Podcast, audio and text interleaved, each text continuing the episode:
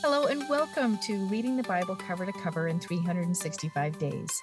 My name is Andrea Lendy, author of the book and Bible reader and studier for over a decade, and I'm excited to share some thoughts with you about today's reading. Welcome to day 196 of Reading the Bible Cover to Cover in 365 Days. Let us pray. O Lord, thank you for your grace and mercy. Help us find a word of grace and mercy in your word today. In Jesus' name, amen. Well, let's see what Jesus is teaching us in Matthew chapter 18. There are some sweet messages in this chapter and some tough ones. First, Jesus tells us about the kind of faith that saves us, a childlike faith. Children implicitly trust their parents. A simple kiss from a mama on a child's cut or bruise, and the crying stops. This is the kind of faith Jesus is talking about faith that trusts and believes in Him implicitly, regardless of the circumstances around them. May God touch our hearts today and grant us with this kind of faith. Verse 10 is underlined in my Bible and says, Beware that you do not despise or feel scornful toward or think little of one of these little ones, for I tell you that in heaven their angels always are in the presence and look upon the face of my Father who is in heaven. If you are a parent, please know that your children are watched over very carefully that doesn't mean nothing bad will ever happen to them because we live in a fallen world, but this passage gives me great comfort about my own children. I love verses 19 and 20, which tell us Jesus is with us even when just two people are gathered together. We are encouraged to believe with one another. The Amplified Bible's interpretation is simply lovely and says, harmonize together, make a symphony together about whatever, anything and everything they may ask, and it will come to pass and be done for them by my Father in heaven. May we harmonize and make a symphony with one another as our God watches over us with approval. Yesterday, we read that Hezekiah and all the people sang and worshiped God, and God healed and blessed them. This is a perfect example of God's grace and love for us, his people.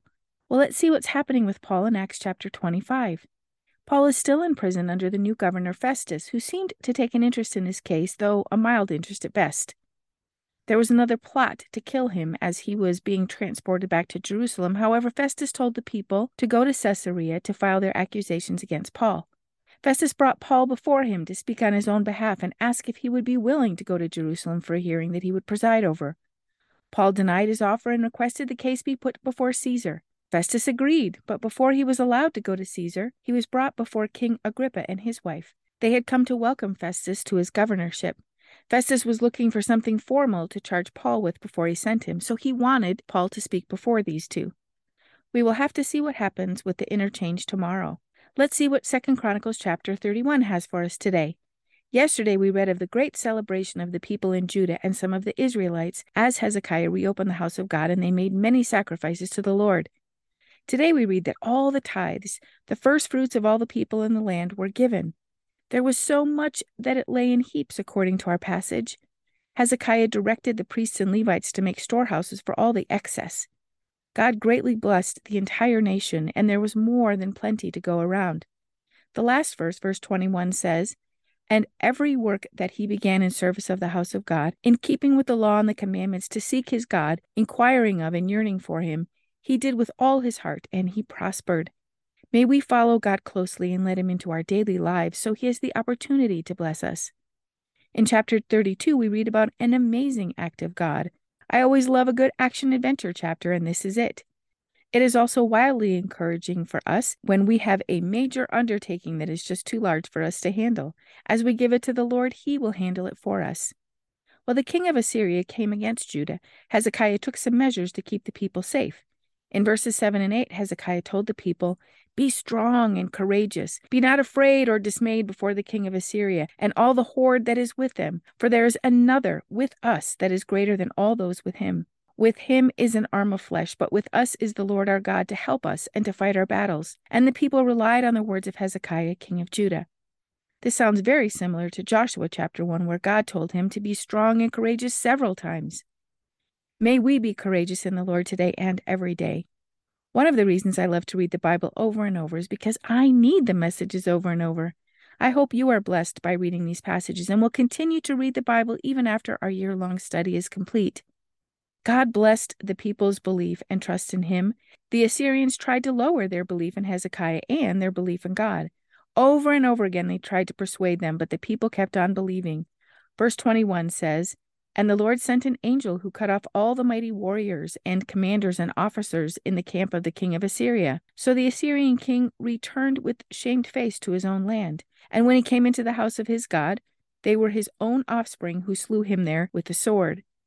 The Lord is almighty. He is all powerful, and he is greatly to be praised. Let us praise him today and every day. Hezekiah had one moment of weakness. He became deathly ill. He prayed, and God healed him. However, this led to a false sense of security and pride for Hezekiah. God's wrath momentarily came upon him, but Hezekiah humbled himself before God, and God forgave him and the people. He and his people flourished. They had an abundance of food. They were greatly blessed. Well, let's see what Psalm 15 has to tell us today. This is a short psalm, but has very wise words for us. Our desire is salvation and to reside with the Lord. David's greatest desire was to sit in the presence of God, and he knew what it took to reside within his presence. Someone who is upright and blameless, practices justice, is honest, and doesn't talk badly about people. These are the ones who have access to God's presence. May we seek these qualities within ourselves and ask God to help us. Any one of us can be weak in any or even all of these characteristics, but God will continue to teach us and impart more of each into our character until we meet Him in heaven. It is important to take note of each one, but not live under condemnation. May we repent for our sins and ask God to help us do better. Let us pray. O oh Lord, thank you for your grace and mercy. Thank you for loving us so much that you sent your Son to die for us so that we can be in relationship with you. Thank you for the promise that you will continue bringing us up higher in all ways that are good to you. Keep us at your feet, Lord. Keep us seeking you and seeking to do better as we serve you. May we sit in your presence for a few precious moments today and every day. In Jesus' name, Amen. Thank you for walking this journey with me and being a faithful reader of God's Word. I pray that He shows Himself as the God who loves you deeply and cares about every detail in your life. Come back tomorrow for some more thoughts and insights as you read God's Word.